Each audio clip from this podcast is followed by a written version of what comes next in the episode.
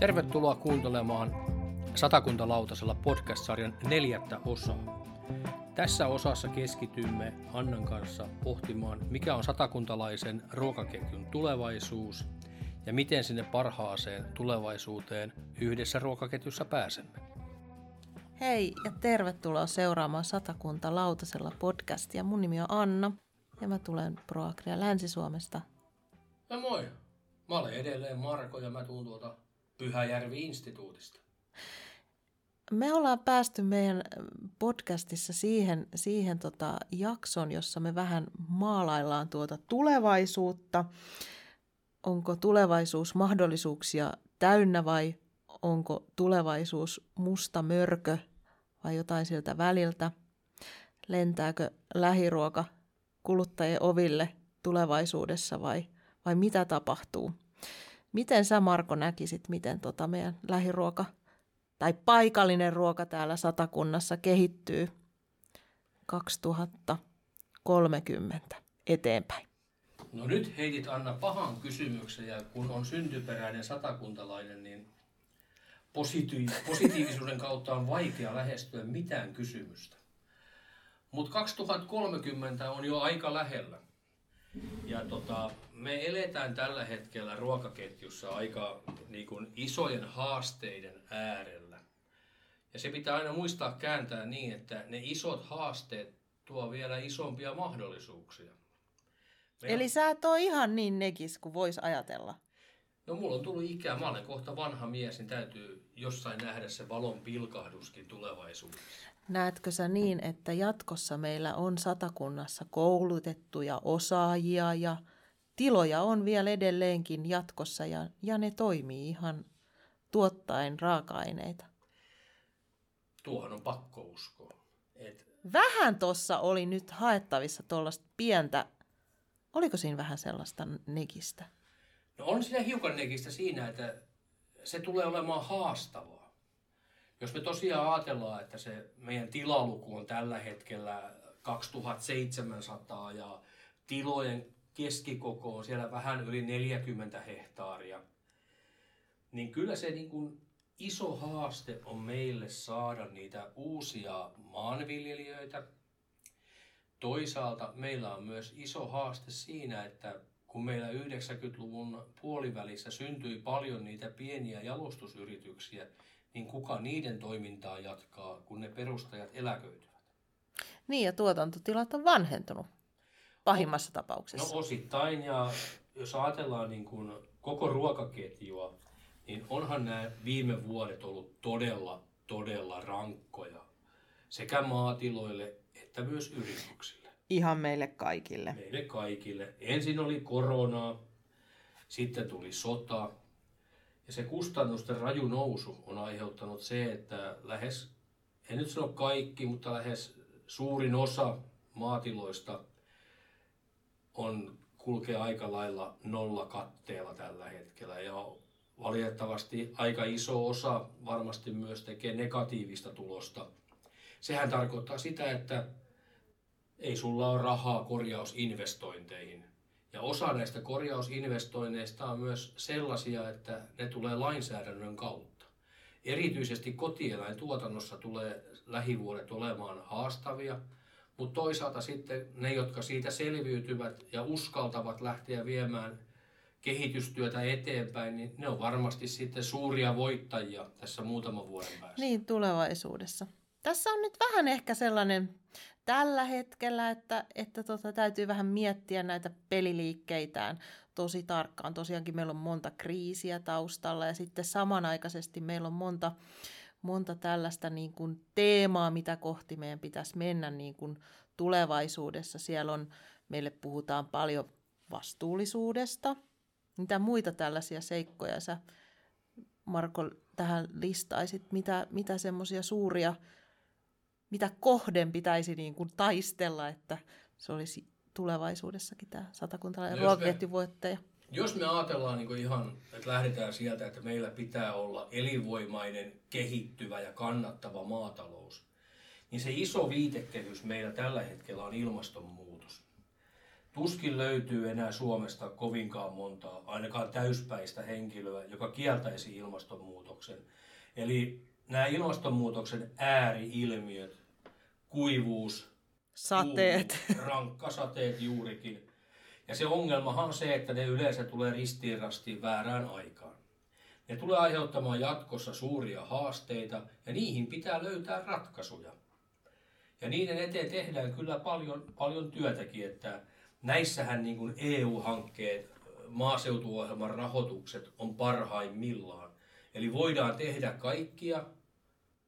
Ja voidaan Ei, vähän epäonnistua. Kyllä se on niin se hyvä asia, että me emme elä missään suunnitelmataloudessa tyyliin Kiina ja Neuvostoliitto, missä kaikki tulokset piti aina vääristellä hyviksi. Eihän siellä epäonnistuttu.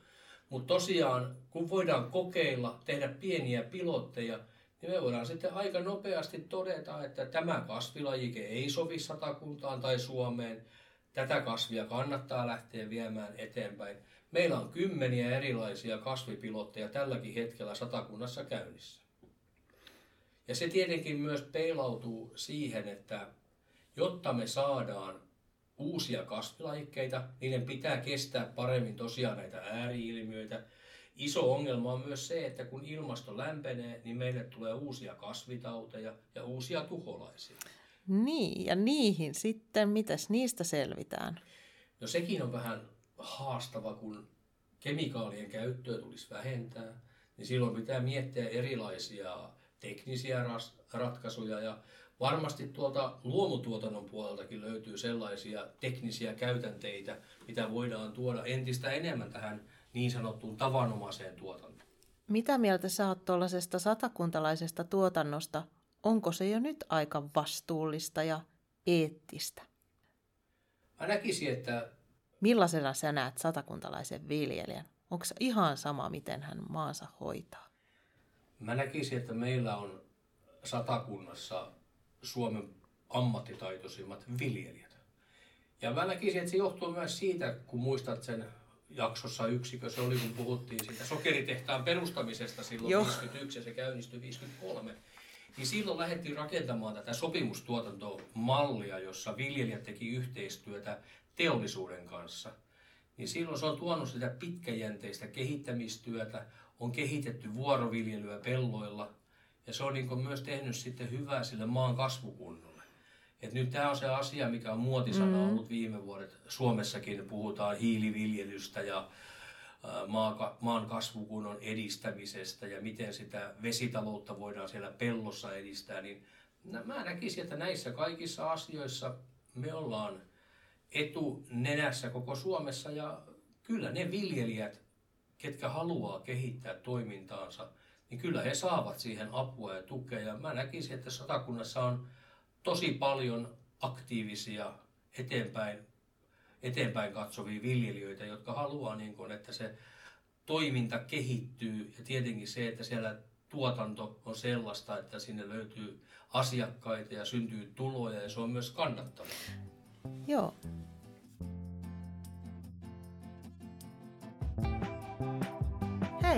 Minä olen Anna. Ja moi, minä olen Marko. Ja tämä on Satakunta Lautasella podcast. Toi oikeastaan tosi, tosi, tosi hyviä pointteja.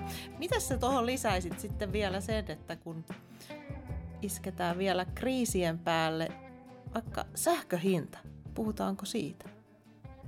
No sähkön hinta tuntuu olevan tällä hetkellä. Se on vähän tuonne trendi aina. Me elämme tammikuuta 2024 ja koko maailma tuntuu, tai ainakin koko Suomea kiinnostaa ainoastaan pörssi, pörssisähkön päivähinnat.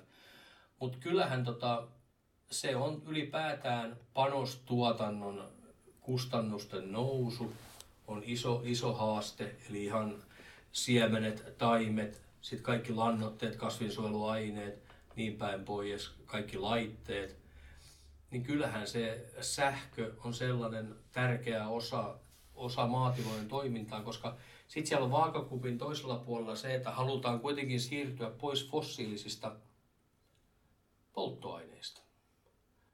Niin, kun esimerkiksi käy tällaisilla maatalousmessuilla, niin siellähän on siis todella kehittyneitä koneita ja laitteita ja mikä sellaisella viljelle, viljellessä olisi. Mutta kun todellisuus on se, että taidetaan viljellä niillä vanhoilla vehkeillä.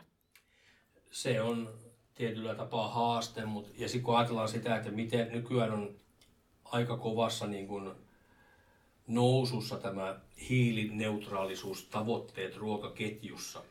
Eli siellä loppupäässä, kun on se iso elintarviketeollisuus, niillä on omat tavoitteet, ja se tietenkin heijastuu koko ketjussa sinne maatiloille saakka.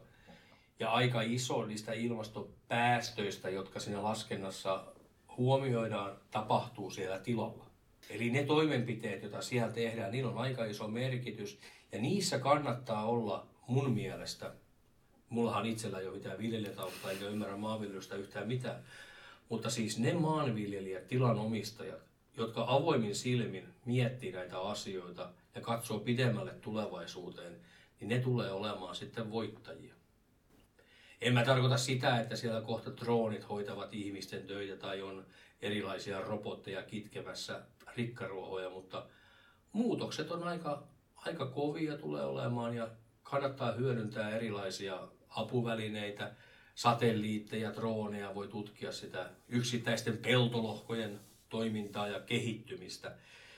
Ja miten sitten kauppa muuttuu, sitähän me ei tiedetä. Mä olin aivan tyrmistynyt. Mä näin tultiin perheen kanssa tuolta reissusta ja huomattiin yhdessä liikennevaloissa, että oli jonkinnäköinen robottilaatikko kuljettamassa ruokaa keskellä talvea. Ja se on sitä nykyaikaa Koitapa se. sitä lapselle selittää, että kun iskä oli nuori, niin polkupyörällä poljettiin lumisateessa hakemaan kananmunia kaupasta. Niin. Eikä yksikään ollut ehjä, kun palasi kotiin.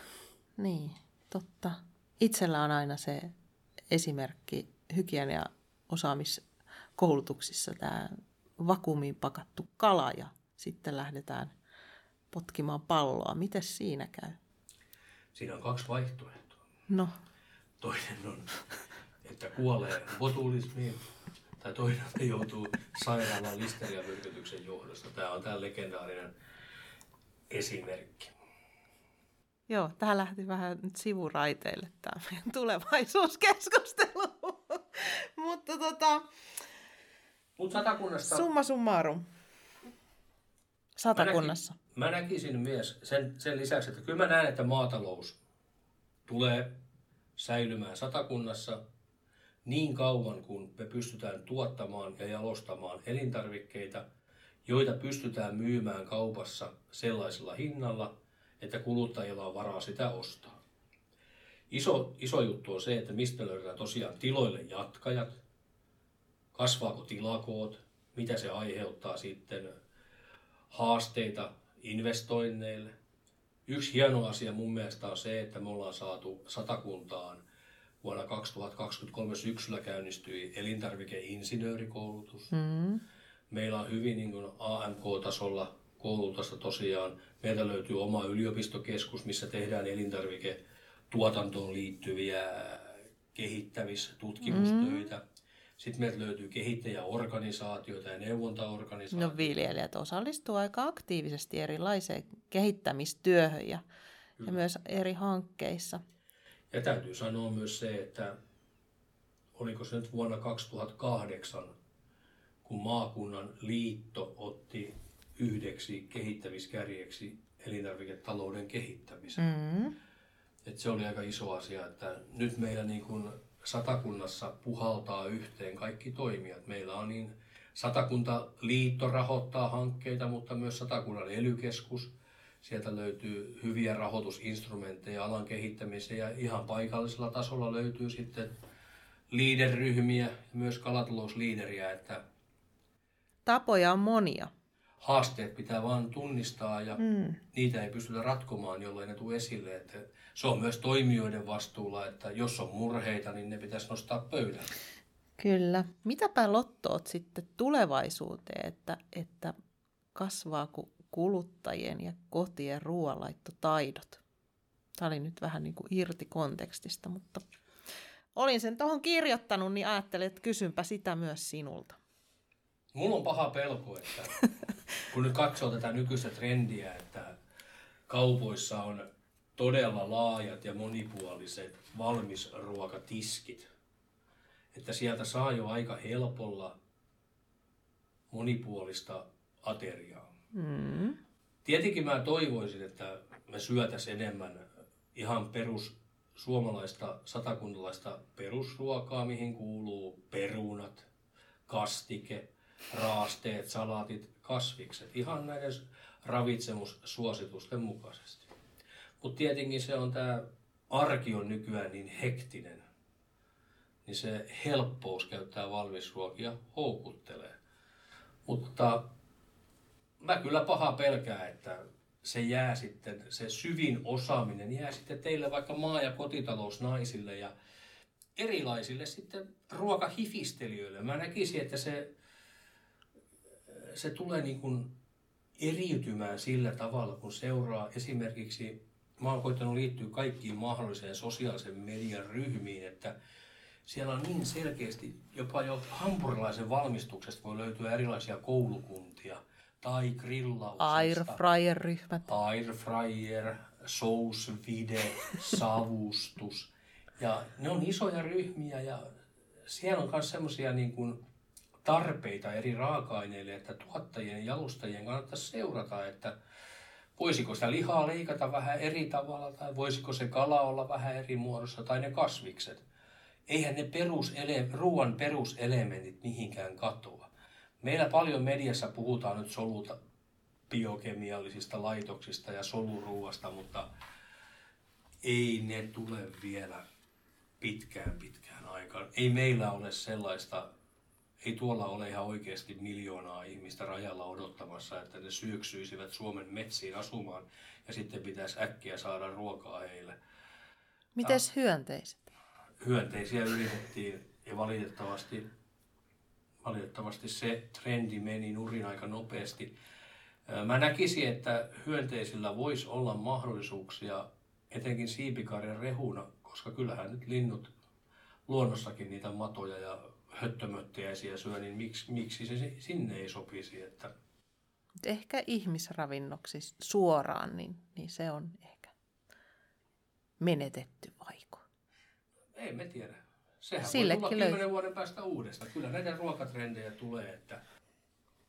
Me voidaan tähän lopettaa. Kyllä mä uskon, että satakunta on ruokamaakuntana jatkossakin voittaja. Hyvä. Siihen me uskotaan. Siksi. Siksi kai.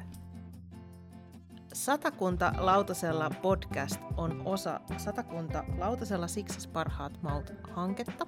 Hankkeen rahoitus tulee maaseuturahastosta Satakunnan elykeskuksen kautta.